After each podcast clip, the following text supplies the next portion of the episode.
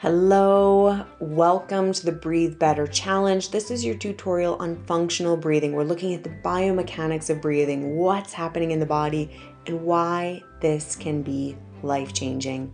Let's start inspired with a quote by Ida Rolf. She says, The body is solid material wrapped around the breath. I love this because we often orient to the body and it just happens to be breathing. What if we orient to the breath and watch what happens for the body? This is the journey we're taking over the next five days. Let's look at breathing and what it means to breathe functionally. Breathing is unique in that it's both automatic and can be brought under conscious control. Automatic because your body depends on it and will do it whether you're thinking about it or not. The fact that it can be brought under conscious control gives you tremendous agency and opportunity to breathe in ways that create health and longevity. Patrick McKeown of Oxygen Advantage estimates that 60 to 80% of adults have dysfunctional breathing. Usually, the chronic hyperventilation dysfunctional breathing, which means breathing too much and too fast. When you breathe through your mouth, you're likely to breathe too much and too fast because the nostrils slow down the rate at which you draw in air. Then oxygen is drawn deeper into the lungs and there is more exchange with the blood. When you're breathing through the mouth, more air is drawn in, but the oxygen distribution is different. So you can be gulping air and feel like you never get a full deep breath. Functional breathing is teaching and training the body to breathe in a way that's satisfying, where the breath is delivering oxygen to your bloodstream. And there is a cascade of other unique health benefits. For example, when you breathe through the nostrils, you produce a molecule called nitric oxide. It has an array of benefits.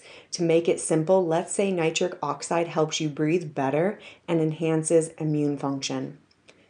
Also, with full diaphragmatic breathing, there's a pumping and a pulsing and an intra abdominal pressure that massages your organs of digestion and your pericardium. When you establish rhythmic breathing, it balances the branches of your nervous system, and most of us will feel the stimulation of the vagus nerve and parasympathetic and will feel more at ease, more open, able to relax.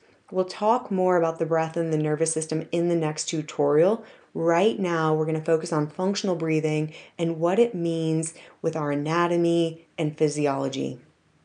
Any conversation about functional breathing will take us to the respiratory diaphragm because this is the muscle, the pump, the engine of breathing. It is a double domed musculotendinous sheet. Let's break that down. Double domed, which means it's a little asymmetrical. And this is to make space for the liver on the right side and the heart on the left. Musculotendinous means it has both muscle fibers and tendons. Sheet, it's a horizontal diaphragm. So it looks like a parachute or a balloon, but it moves more like a pump. Like any muscle, the respiratory diaphragm can be weak or strong. It can be developed, balanced, and it needs to be maintained with practice. Practice is functional breathing. As the respiratory diaphragm is strengthened, the muscle fibers will actually thicken. The practice of functional breathing is getting in a rhythm, and this is a specific movement of the respiratory diaphragm. During inhale, the respiratory diaphragm expands, widens, flattens, and descends slightly to pull air into the lungs. This widening, flattening, descending increases the vertical diameter of the thoracic cavity. During exhale, the inverse happens. The respiratory diaphragm comes in and springs back up to its natural dome shape to push air out of the lungs. And the abdominals and intercostals will aid in exhalation, which is part of that decrease in the vertical diameter. That's a lot. Here it is again. During inhale, the respiratory diaphragm expands widens, flattens, and descends to pull air into the lungs. During exhale, the respiratory diaphragm contracts and lofts and lifts back up to push air out of the lungs. During the live classes, I'll have a model which will give you another way to see this functionality of the respiratory diaphragm in the lungs. For now, you're going to feel it in your own body. Place your hands on your lower ribs and take a few full deep breaths in through the nose and out through the nose.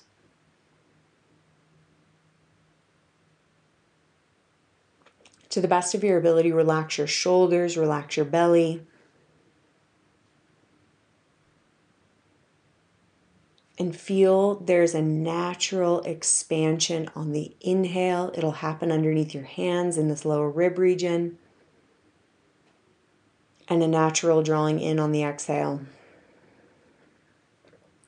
Keep breathing, and I'm going to play a video for you of a jellyfish. A student sent this to me many years ago, and I love it and I continue to use it because it reminds me that this rhythm of breathing is a natural phenomenon. We want it to be intuitive and organic, not mechanical, something really heady or something that we're fixing and fussing with. It may take some training to get back to this natural rhythm, but ultimately is a natural rhythm that our body is designed to do. A few more breaths. And then keep your hands on the lower rib region because this is where the respiratory diaphragm lives. It attaches to the lower ribs and thoracic vertebra number 12. That's important.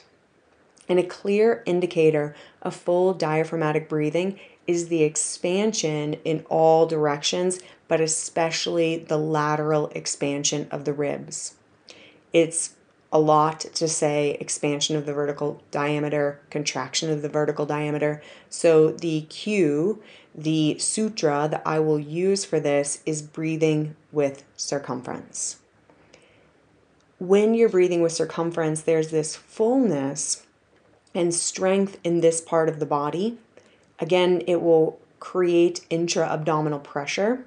And this is very important for core strength and other muscles that attach around T12.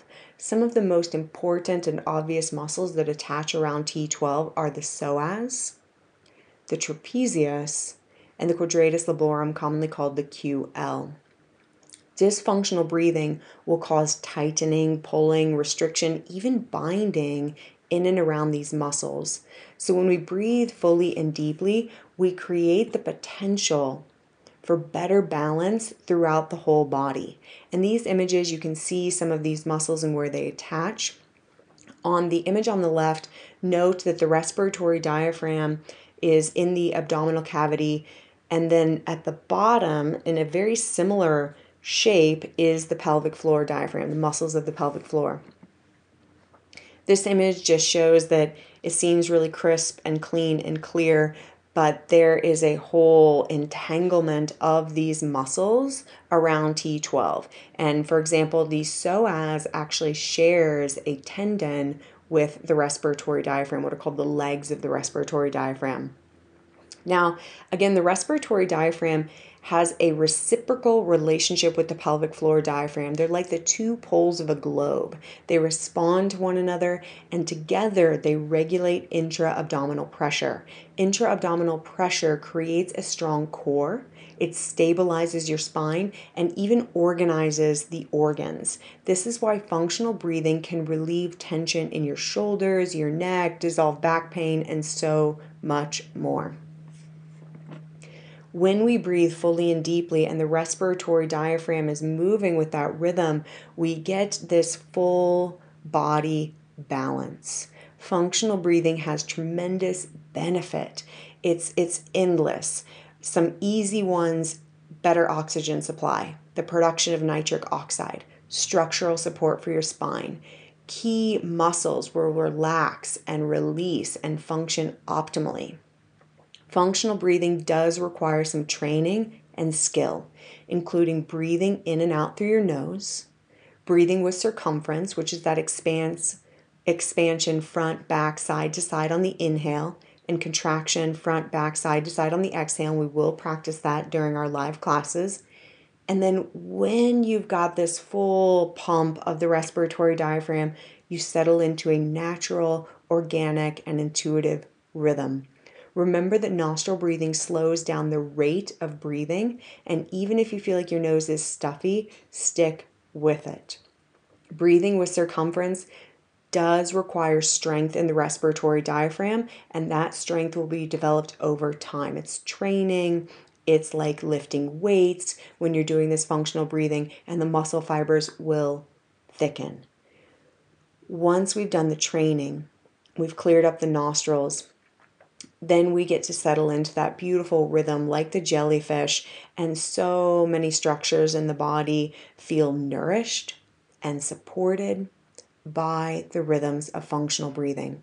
In the next tutorial, we'll talk more about the breath and the nervous system. And again, join us for the live classes where you'll get to feel this and embed this in the very fabric of body and being.